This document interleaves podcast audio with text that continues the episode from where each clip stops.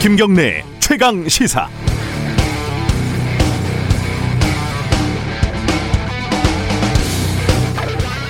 의사들이 오늘 집단 휴진에 들어가죠. 어, 전공의들은 응급실 중환자실에서도 이미 철수를 했습니다. 이걸 밥그릇 싸움이다 이렇게 어, 욕하지는 않겠습니다. 세상에 밥그릇만큼 중요한 게 어디 있겠습니까? 옳고 그름 이 문제도 조금 있다가 프로그램 인터뷰에서 좀 얘기를 하도록 하고요. 다만 의사들의 권력이 참 대단하다 이걸 새삼 느낍니다. 그 세다는 금속노조가 총파업을 벌이고 해고 노동자가 몇 년을 굴뚝 위에 올라가서 고공농성을 해도 노동부 장관 한번 만나기가 쉽습니까? 의사들 앞에서는 국무총리가 노동부 국장쯤으로 보이기까지 합니다. 대단한 위세가 아닐 수 없습니다. 의사 정원 확대 등을 반대한다면서 슬쩍 한방 첩약 급여 반대를 요구 조건에 끼워 넣은 것도 참 대단하죠. 노골적으로 해도 된다는 뜻이죠. 여론 따위는 중요하지 않다. 이렇게 싸워도 힘으로 이길 수 있다라고 생각하는 것 같습니다. 그런데요, 의사 여러분들, 이게 많이 안 싸워봐서 이런 싸움에서 이기려면은 어떻게 싸워야 하는지 도통 모르는 것 같습니다. 저도 KBS에서 방송사 파업을 해봤는데 이게 참 어렵습니다. 이게 일종의 배부른 자들의 파업이잖아요. 이런 싸움에서는 결국 국민들의 마음을 얻어야 이길 수 있습니다. 이 사회에서 밥 좀 먹고 어, 누릴 것 누렸던 집단이 국민의 마음을 얻으려면 공적인 가치를 이야기해야 합니다. 우리가 이기면은 우리가 아니라 모두에게 이롭다. 이걸 설득해 내야 하는 거죠. 그리고 그 설득 과정에서 자신을 희생하는 모습을 진심으로 보여줘야지 이길 수 있습니다. 그걸 못하면 지는 겁니다. 의사도 아닌 고작 의세, 의대생들이 코로나 방역 전선에 있는 의료진에게 표한 국민들의 고마움을 그런 비웃는 캠페인을 하면서 국민들의 마음을 얻을 수 있다고 생각을 하는 걸까요? 의사 여러분들 진짜 싸울 준비가 됐다고 생각하십니까? 8월 26일 수요일 김경래 최강 시사 시작합니다.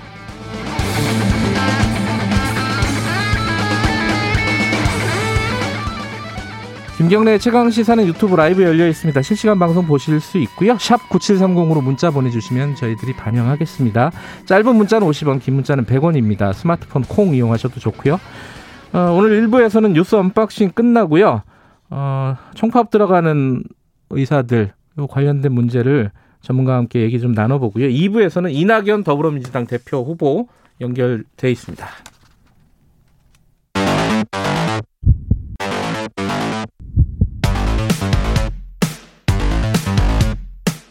오늘 아침 가장 뜨거운 뉴스 뉴스 언박싱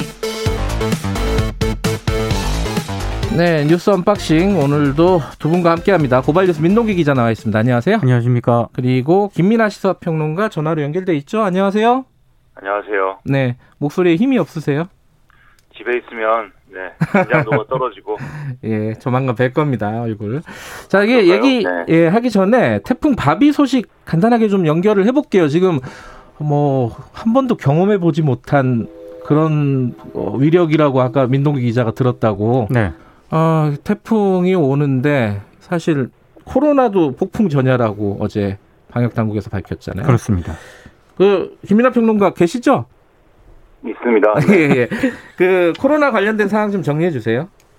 네, 전화로 저만 전화로 하니까 외롭네요. 네. 네. 코로나는 말씀하신 대로 코로나가 폭풍 전야입니다. 예. 그래서 어, 지난 22일에 397명의 신규 확진자가 나온 이후에 사흘 연속 300, 300명대를 기록했고 23일에서 24일 이틀 연속 200명대로 줄어들면서 네. 좀 이게 좀 수도권 증가 꺾인 거 아니냐 이런 얘기가 나왔는데 네. 어제 이제 중앙임상위가 지난 예. 22일을 정점으로 이 수도권 증가세가 좀 꺾였다라고 추정이 된다라고 밝혔거든요. 네. 그런데 바로 3시간 뒤에 이 중앙방역대책본부 브리핑에서는 이 전국 확산의 폭풍 전야라고 판단하고 있다라는 평가가 나왔습니다. 좀 상반된 평가가 나온 거죠. 네. 그래서 이번 주말까지는 발생 주의를 살펴봐야 코로나 재유행의 정점을 가능할 수 있다. 이런 이제 입장인 건데요. 예. 여기에 더불어서 지금 상당한 문제로 지금 보이는 게, 아, 어, 이 서울시가 밝힌 걸 보면은, 어, 지난 그 24일 서울 확진자 134명 가운데 60명이 지금 감염 경로가 파악이 안 된다고 하는 겁니다. 비율이 굉장히 깜깜이 높네요. 감염 비율이, 예. 깜깜이 감염- 비율이 지난 13일에 6.3%였는데 음. 앞서 말씀드린 60명이라고 그러면 한 44.8% 정도 되거든요. 네. 그러니까 이게 7배 이상 늘어난 것이죠. 그리고 지금 가용 병상도 지금 부족하다는 얘기가 네. 나오고 있는 게 24일 기준 수도권 전체 중환자 병상 85개 가운데 가용 병상 7개밖에 안 돼서 앞으로 중환자 수가 늘어나서 이달 말에 정점을 찍을 걸로 예상이 되기 때문에 병상 네. 확보가 시급하다 이런 네. 얘기 나오고 있습니다. 지금 사랑제일교회 관련된 확진자도 계속 추가로 늘고 있고 광화문 집회 관련자도 어, 확진자도 늘고 있고 지금 근데 SBS에서 확진자가 나왔다고요? 그러니까 상암 사옥에서 한번 확진자가 예. 나왔잖아요. 근데 이번에 목동 사옥에서도 확진자가 발생을 했습니다. 본사잖아요, 목동이 그죠? 네네. 예. 아, 뉴미디어 뉴스부 편집부에서 근무하는 협력업체 직원이 어제 코로나19 양성 판정을 받았다고 SBS가 밝혔는데요. 이 확진자 동선 확인 결과 사옥 내에서는 무증상 상태였다고 하고요. 네, 지난 21일 이후에 출근하지 않았다고 이제 밝힌 그런 상황입니다. 네, 근데 지금 구내 식당 등에서는 칸막이가 설치가 돼 있었기 때문에 네. SBS는 건물 폐쇄는 하지 않기로 결정을 했는데요. 이 확진자가 근무했던 4, 5층 근무자에 대해서는 밀접 접촉자 파악 완료 시까지는 대기를 하고 네. 가급적 재택 근무하라는 지침이 내려진 그런 상태입니다. SBS는 어, 모든 정규 프로그램을 예정대로 방송을 하고 있습니다. 이, 이 와중에 사랑제일교회가 오늘 기자회견을 여는데 무슨 무슨 얘기를 하겠다는 거죠? 그러니까 대검찰청 앞에서 기자회견 두- 오후 2시에 여는데요. 네. 그 광화문 집회 참석자의 휴대전화 개인정보라든가 위치 정보를 수집을 해서 질병 검사를 강요하는 게 개인정보보호법 위반이면서 형법상 직권남용과 강요죄에 해당한다고 주장을 하고 있고요. 예, 그리고 수도권 모든 교회의 예배와 대면 모임을 전면 금지하지 않았습니까? 예. 이것 역시 국민의 집회 자유 등을 침해했다고 주장을 하고 있습니다. 교회를 겨냥한 악의적인 허위 보도가 너무 많다면서 네. 일부 언론사를 상대로 또 고발 조치하겠다는 그런 입장입니다. 하지만 정부는 어, 여기에 대해서 강경하게 대응을 하겠다 이 방침을 계속 밝히고 있고. 그렇습니다. 어, 김민아 평론가 그러면 학교는 어떻게 되는 겁니까 이제? 학교는 네. 어제 이제 유은혜 부총리 겸 교육부 장관하고 서울, 경기, 인천의 교육감들이 긴급 합동 브리핑을 열어서 네. 어, 오늘부터 9월 11일까지 고3을 제외하고 서울, 경기, 인천 등의 수도권의 유치원, 초중고교 그리고 특수학교의 등교 수업을 전면 중단한다라고 밝혔습니다. 네. 그러니까 이제는 원격 수업만 이제 가능해진 거죠. 예. 이거 이런 결정을 내린 배경은 사회적 거리두기 2단계 상향으로 등교 인원을 지금 3분의 1 이하로 줄인 상황인데도 네. 수도권의 학교 관련 확진자가 계속 늘고 있기 때문인 건데요. 예. 그또 하나 또 관심사가 수능 일정인데 예. 이 수능의 경우에는 교육부가 예정대로 진행하겠다는 입장이지만 사회적 거리두기 3단계로 격상이 될 경우에는 이 일정이 변결될 가능성을 좀 검토하겠다라는 취지의 네. 이런 언급이 있었습니다. 좀 이렇게 좀 결정이 되다 보니까 일각에서는 교육부가 2학기 등교 일수 확대만 지금 기대를 하다가 어떤 전면적으로 원격 수업을 전환하는 데 대한 제대로 대비를 하지 못한 그런 음. 상황이 된 거 아니냐라는 비판도 음. 제기가 되고 있는데요. 예. 그리고 지금 대형 학원은 2단계 거리두기로 운영이 중단이 돼 있지만 300인 미만의 학원에 대해서는 지금 조치가 없는 것에 대한 우려 이런 것도 제기가 되고 있는 상황입니다. 네. 아울러서 학부모들의 경우에는 이 아이들의 학업 결손 이런 것들을 우려할 수밖에 없는 상황이고 네. 특히 맞벌이 부모들은 이 아이들을 돌봄 걱정 이런 것 때문에 지금이야말로 퇴사할 때가 아닌가 이런 고민까지 한다고 하니까 여러모로 혼란은 불가피한 상황인 것 같습니다. 네, 그리고 어제 제가 한 가지 좀 말씀드려야 될 게 있는데 주호영 어, 더 미래통합당 원내대표랑 저희 제가 인터뷰를 하면서 김진태 전 의원이 어, 음, 그, 저, 검사를 안 받은 거 아니냐라고 물어봤더니 조호영 원내대표가 받았다, 받은 걸로 알고 있다라고 얘기했거든요. 네. 나중에 확인을 해보니까 조호영, 어, 김진태 전 의원 측에서 검사를 받았고 이미 음성 판정을 음. 받았다라고 알려왔습니다. 제가 조금 착오를 한 것 같습니다. 그래서 죄송한 말씀 드리고요. 다음 얘기 해보죠. 이 와중에 뉴스가 오늘 좀 많은데 이 와중에 지금 전공의들 그리고 의협도 지금 어, 진료 거부를 하겠다는 거죠, 그죠? 그렇습니다. 일단 그 2차 전국 의료 의사 진료 거부라고 이제 표, 표현을 했는데요. 네. 대규모 집회 없이 유튜브를 통해서 온라인으로 진행된다고 밝혔고요. 예.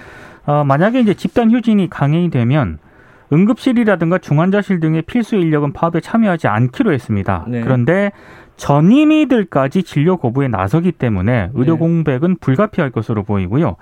지금 주요 대형 병원들은 비응급 환자의 수술 일정 연기라든가 음. 수술 건수 조정 등에 대비해 들어간 그런 상황인데 어제 그 의협하고 정부 관계자들이 어제가 아니라 그제 이제 그 24일하고 25일 새벽까지 마라톤 협상을 벌이긴 했거든요. 총리도 만나고요. 그래서 예. 잠정 합의를 이뤘다라고 합니다. 그러니까 음. 코로나19가 안정화될 때까지 정부는 의대 증원 정책 추진을 당분간 유보를 하고 네. 의사협회는 집단 휴진을 중단하는데 잠정 합의를 했는데 네. 문제는 의협 산하에 대한전공의협의회가 있거든요.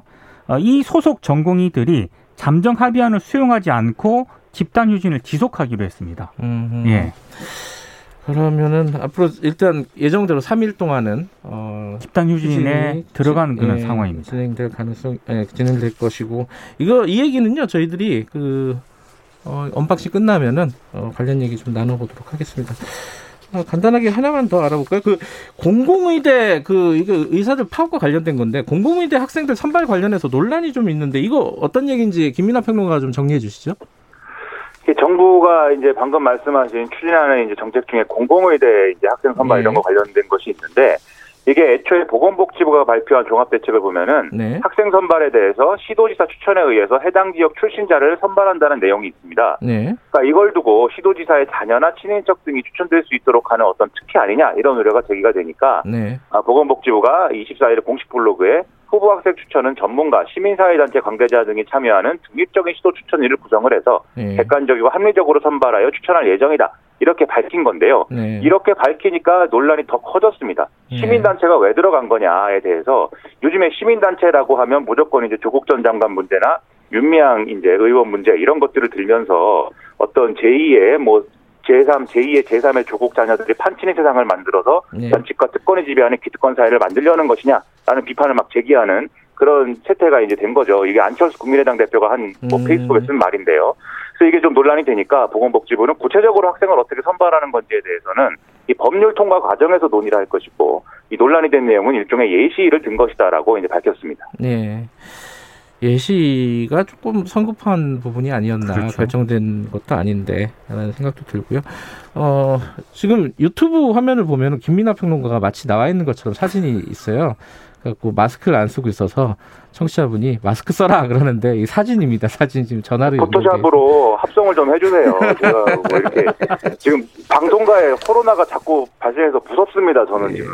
알겠습니다. 아, 조만간 얼굴 뵐 날을 기대하면서 오늘 여기까지 듣죠. 고맙습니다. 고맙습니다. 고맙습니다. 네, 고발뉴스 민동기 기자 그리고 김민아 평론가였습니다. 김경래 최강 시사 듣고 계시고요. 지금 시각은 7시 36분입니다.